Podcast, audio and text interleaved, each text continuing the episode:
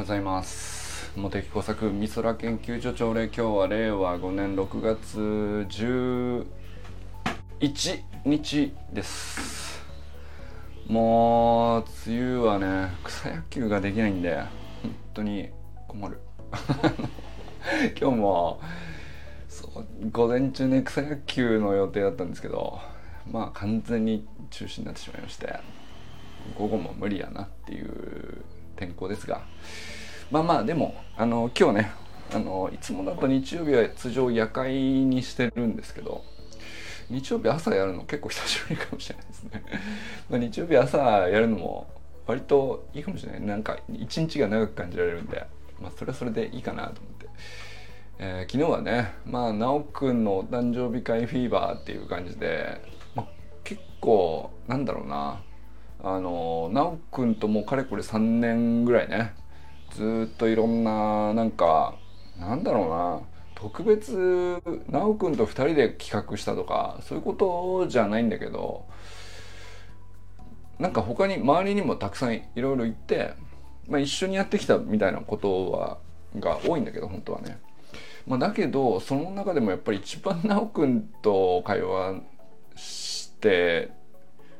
どう返してきたかとか俺がな自分が何を言ったのか。あユージンさんおはようございます。自分が何を言って直くんが何を返してきたみたいなのをまあ最も覚えてる関係性だなっていうそれはちょっと昨日改めて喋ってて思ったんですよね。だからなんか本当にただのお誕生日おめでとうではないなっていうのをこれ昨日喋ってて改めて思ったんですけど、うん、これはでもなんかさもう年齢的には完全にダブルスコアを超えてるっていう年齢差なんだけど22と47ですか。ね 信じがたい年齢差なんだよ俺は。その何て言うのかな。いやもちろん例えば僕の気象学の業界内で学生さんとかと喋ることもあるし仲良しになることもあるからないわけじゃないんですよ。関係性としてはその年齢差あってもただねやっぱ何て言うのかなあの年齢差があれだこれだけがダブルスコアでついてても対等な感じっていうのがすごく得難いことなんですよね。でそれがあるから余計なんていうか修くんが返してきた言葉が記憶にちゃんと残ってるっていうのはやっぱりその対等さが生み出してることだなって思うんですよね。なんかあのできるだけどんな人とも対等ではあろうと思うけどうーんあ学生だな俺気象学の先輩みたいな感じにどうしてもどっかで思ってんだろうね。あの恥ずかしながら。結局自分が言ったことしか覚えてないのよ。そので本当はねせっかくその20歳以上も下の年齢の人が自分の自分と話に付き合ってくれたらさその人が何を言ってるかの方が本当は俺にとっては大事だったはずなんだけど覚えてないんだよなっていう ことがあってそれって裏返すと大体俺自分の言ったことの方ばっかりに記憶がいっててでってことはおそらくですけど喋ってる時間自体がね俺ばっか喋ってたんだろうなと。あのまあまあ相手の話を聞いた記憶があるんだけど何を言ってたかに対しての記憶がないってことはやっぱりその相手が熱を乗せてこうですよねって直球で打ち返し投げ返してきたみたいなあのことが起こってなかったってことだと思うんだよね。それをこう逆にね 直くんのは覚えてんだよこれはね。でその差を考えた時にちょっと反省したかな。なんか直くん以外の20代の人とこうまあ何人かこう思い浮かんだんですよあの人ともこういう喋りしたよなとこういうディスカッションもしたよなと。で結構自分の中ではあのフラットな関係になってこう面白く面白い付き合いになれてあの仲良くなれたような気になってたんだけどよくよく考えたら相手の話を覚えてないっていうのはこれはあの 反省ですよ。これは反省。逆に言うと奈くんと初めてできたことかもしれないですね。直君が何を言ったのかっていうのを、まあ、それこそだあの高校時代小学校時代中学校時代どういうことをどういう感情だったとかどういうことに取り組んできたとかどういう人間だったとか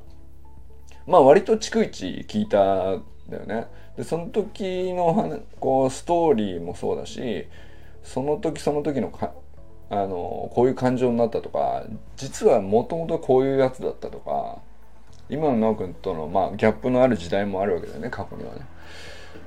それも含めてなんですけど、まあ、結構綺麗に思い出せたんです昨日のねあの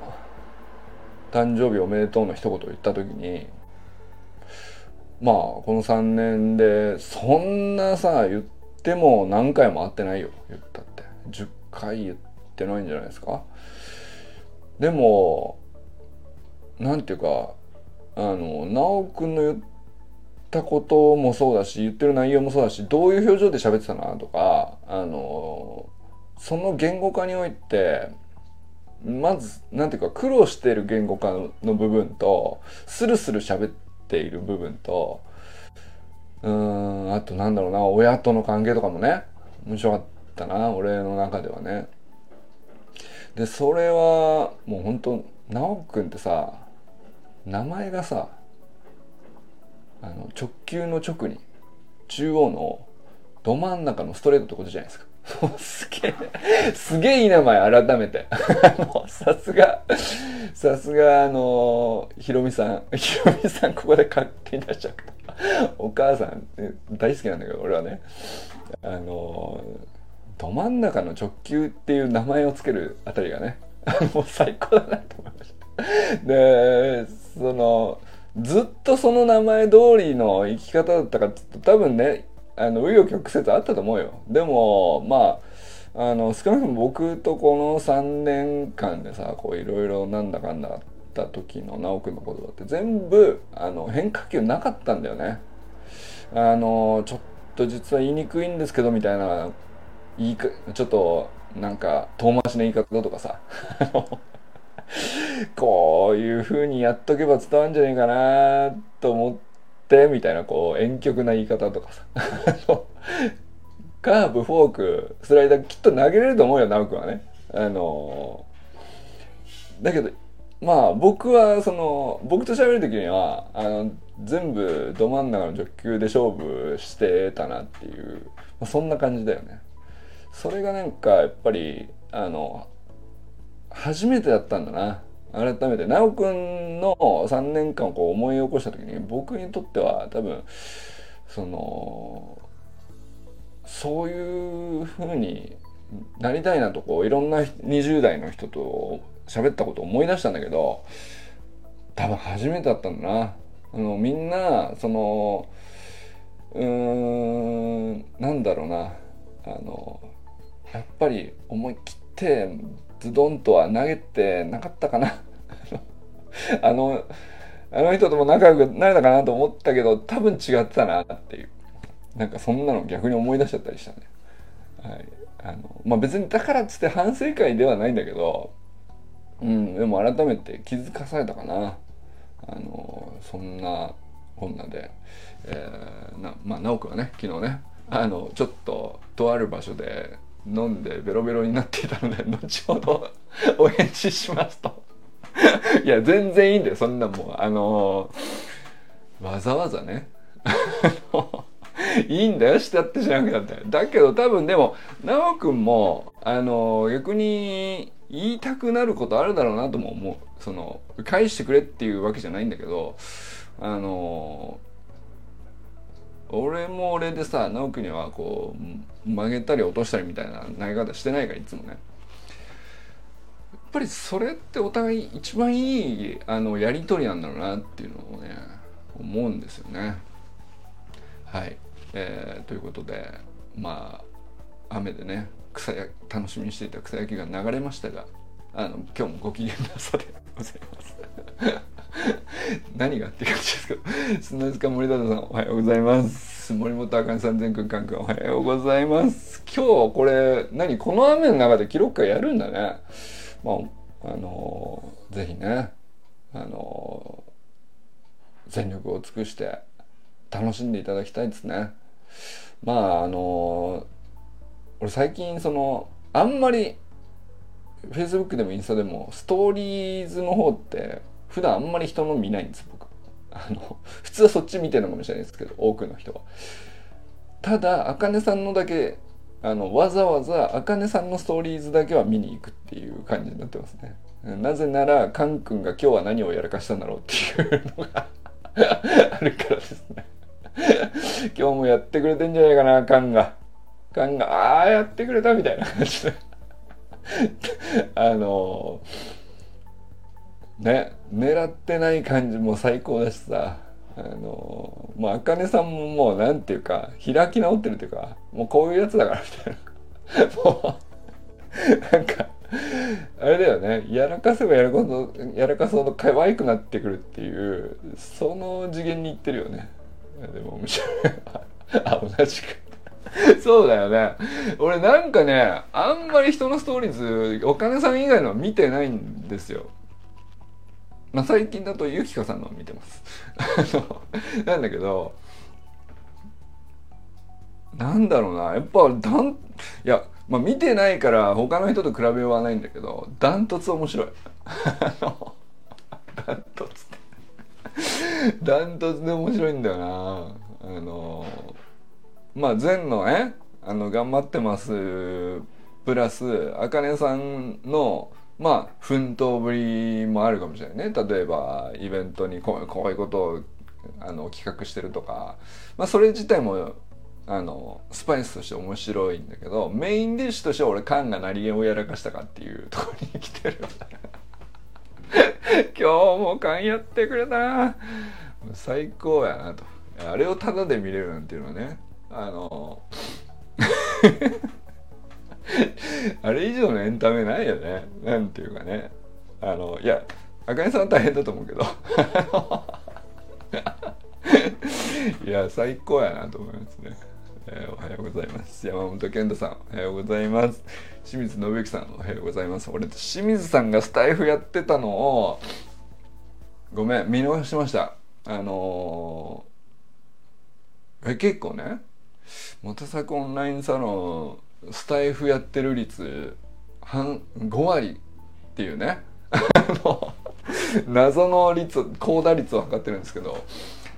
まああのなんていうかさすごく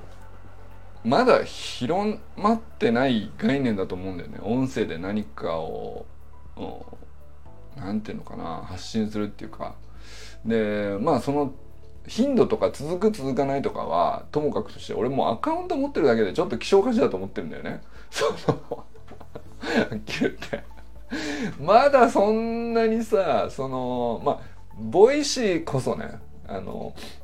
うん聞いてる人は増えてきたと思うんですよ。あの相当ね。うんでまあでも、えーと、と SNS っていう SNS の一角にこういうの音声アプリ入ってるよねっていうふうに認識してる人はまあまだいないんじゃないかなというまあそんなにいないよねあの言って1パー2パーの世界だと思うんだよ。テレビ、えー、テレビ新聞っていうマスメディアと赤根さんの、僕文章は読みに行ってるっていう感じではしてああそうなんだ。赤根さんのストーリーズ確かにね。映像だけじゃなくてプラス文章っていうのがある。確かに確かに。そうなんだよね。あれ絶妙なんだよな。あのー、ストーリーズって面白い機能だなとやっぱり思うんだけどその写真の中にさあのー、まあまあのテキストを書き込んではめ込むじゃないですか。あれなんですかね？えー、っとちょっとしたチラシみたいな状態にあであ清水さんおはようございます。お久しぶりです。今ちょうど清水さんおはようございますって言ったところだった。で俺は清水さんが実はスタイフに1本上げてたっていうのをずっと気づかなくて聞いたっていう。あれ俺意外と好きですよ、うん、まああの全然ねその頻度とかさあの続くか続かないかとかっていうんじゃなくて俺はもうスタイフにアカウント持って何か一本上げてるっていうだけであのまだ全然広まってないし、えー、まあある種の希少価値じゃないですか。一本上げただけでさもうなんていうのまあ1%いないんじゃない？っていう感じだと思うからさ。いやでもなんか俺はねそのこのサロンメンバーの中で5割の人が音声配信をしてるっていうまあ少なくとも経験はしたことがあるっていうさ。そこはなんかあのー、ある種このサロンのこうちょっといい感じのね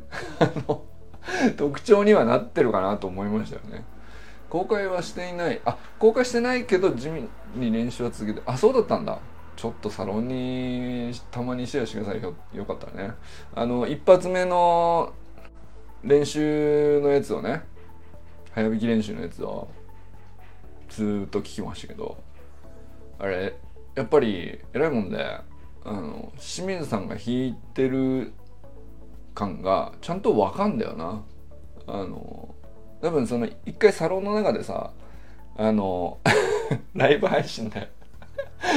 ペケペケやって音ほとほぼ出てないペケペケのやつね。アンプ通してないやつ。あれやってくれたじゃないですか。なんですかね。あのまあいわゆる手癖っていうやつなんですかね。あのまあそのなんていうか単純にその技術上の上達度合いみたいなのもそうなのかもしれないけどそれ以上になんかこうあこれ清水さん弾いてんだなっていう手癖っぽいものがあのスタイフでもちゃんとわかるなと思って。これ新しくないですか？喋らずにただただその、えー、早弾きの練習の今の状態みたいなのをちょあの地道にあの記録していくっていうことをやってるわけですか？そうか公開してないんだ。そうか。これはあれですか？俺にも聞かせてくれば圧ですかね。よかったらね定期的にサロン内に俺今ここ今ここっていうねあの一発目公開が去年のね冬だったと思うんですけど、まあ、それだけ公開されててそれ聞いたんですよ。ああったんだと思って気づいてちょっと嬉しかったですよね。あの あれからだからまあちょうど半年だからね。今まだ地味に練習続けてるってなると単純にだからなんだったらあのご本人が聞くよりも差を感じやすいかもしれないですよ。その本人からしたらさまだ全然まだまだなんだよな大して変わってないんだよなっていう感覚かもしれないけどうーん6ヶ月全く僕は聞いてないからほんのちょっとの差でも差を感じれる可能性があるからね。あの よろしくどうぞ。で来週かさんおはようございます。えー、中村修平さんおはようございます。山田友人さんおはようございます。今日もありがとうございます。えー、僕はトランペット練習が途切れてる状態です。お、えー、発表するか何かがないと始まらない僕と比べたら清水さんの凄さと実感しました。なるほどね。まあでもこれ普通一般的にはそうだよね。あの発表の場とか、まあ、締め切りを設けるから何かスタートするみたいなのがまあ一番なんていうか続ける上ではなんていうかな楽っていうのとも違うんですけどうーんなんかさ自分の意思だけで自分律するとか目標に向かわせるとかなりたい自分に近づけさせるとかこれはまあ無理だよ。無理だよって言っちゃってるけど。無理うんなんかねあのできなくはないんだけどやっぱカロリー使っちゃうんだよね。結局その反動で何か別のものとかに注げるはずのカロリーを失ってるとも言えるんだよね。でもそうじゃなくてなんかこう締め切りでこう自動的に、えー、焦らされて自動的にやらざるを得ない状況になってっていうので身になんかそれで繰り返す練習だったりそれで結局それをきっかけにして出来上がる習慣だったりとかまあそれこそねゆかさんだったらそのマスターズ陸上に出場するとかね。なんか多分そういうのも全部そうだと思うんですけどなんかやっぱりそれはあのそっちが基本的には楽だよね。楽ってのともちょっと違うんだけどあの続きやすいよね。始まるあのこれ多分友人さんに限った話じゃなくてこうき一般論だと思うな。あのまあでもうんもし仮にそういうのが決まってたとしても例えば発表の場とか試合とか期日とか。なんか地味なものを続けるのは割とできるタイプみたいです。が友人さんみたいに一日の行動記録が なるほど。これは面白いね。うん。このなんていうかそうですね。それはなんかその繰り返しだったら割とできるっていうのは他でもなんかそういうのをやってたりするんじゃないかな。まあ、特にさ清水さんとかこう船乗ってっからどこかでそういうオペレーションがあんのかもしれないね。うん。その意識してなくても結局こういうことだなって置き換えれるなんかその地味に続けてるっていうのがあのどうというわけで日課にしている体幹トレとストレッチをしながら聞かせ 偉いわ。そうなんだよね。そう日課に体幹トレとストレッチ。清水さんの俺一回ねあの清水さんのボディに触れてみたいです何を言ってんだ俺 い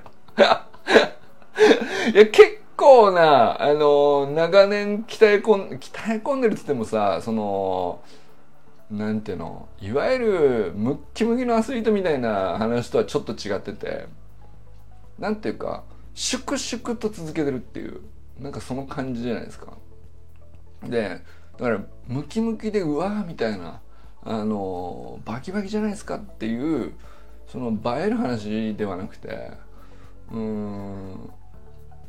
トップアスリートともなんか違ううんでも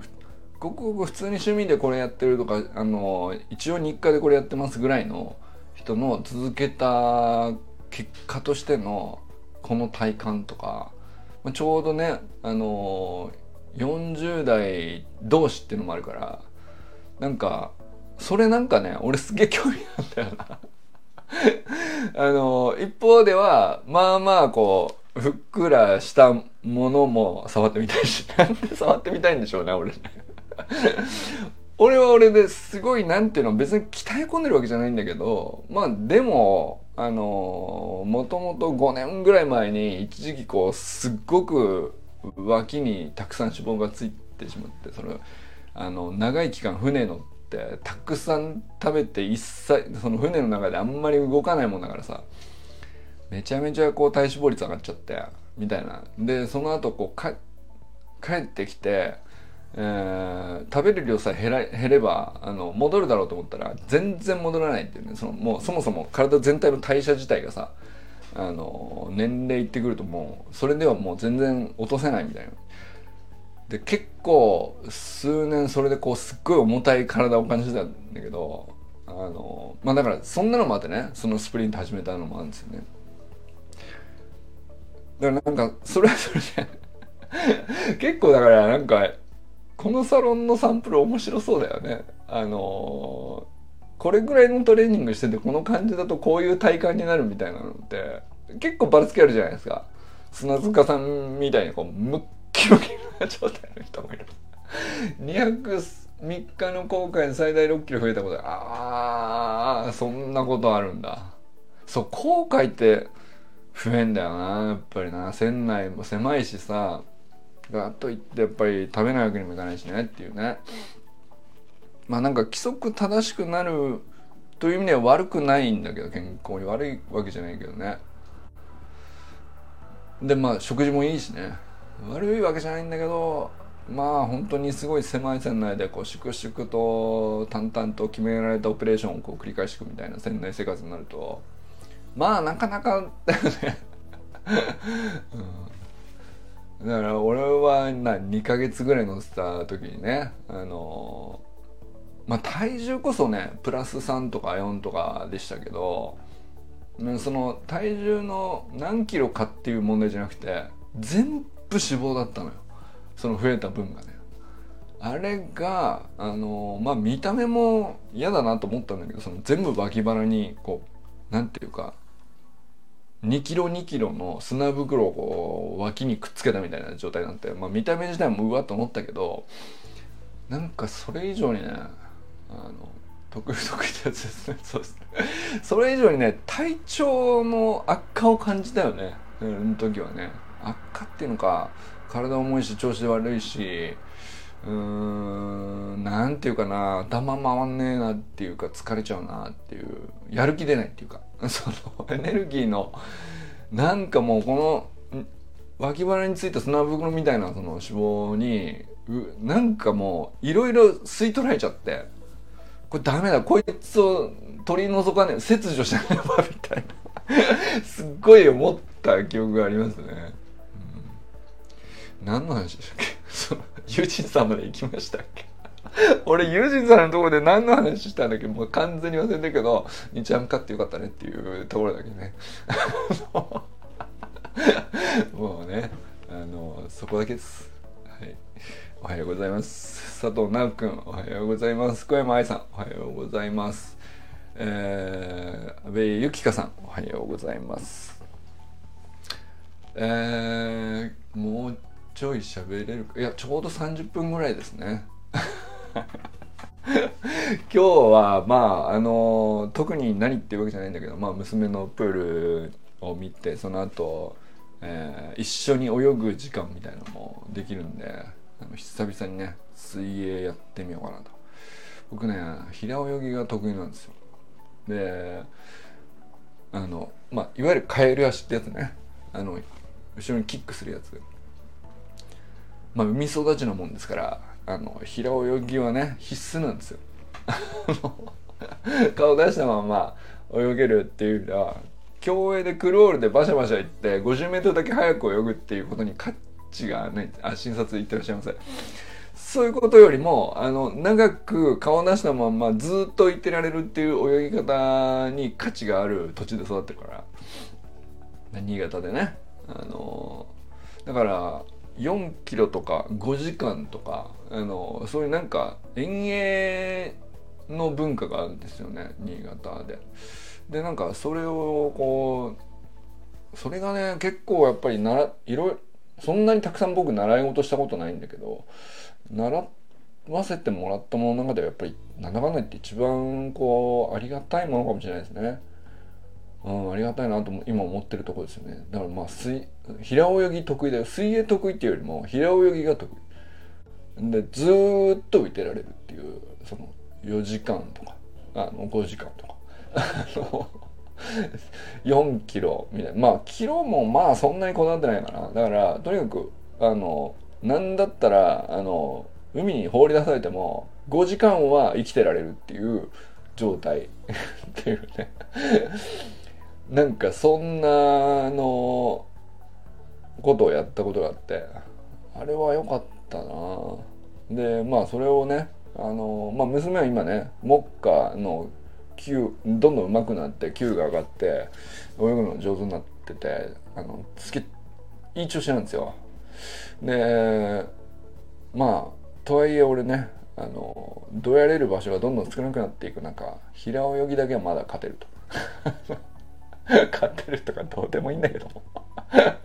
まあねあのちょっと久しぶりに泳いでこようかなと思ったりしております。ということで皆さん今日はどなたと笑いますでしょうか？今日も良き一日をお過ごしください。じゃあねありがとうございました。友人さんありがとうございます。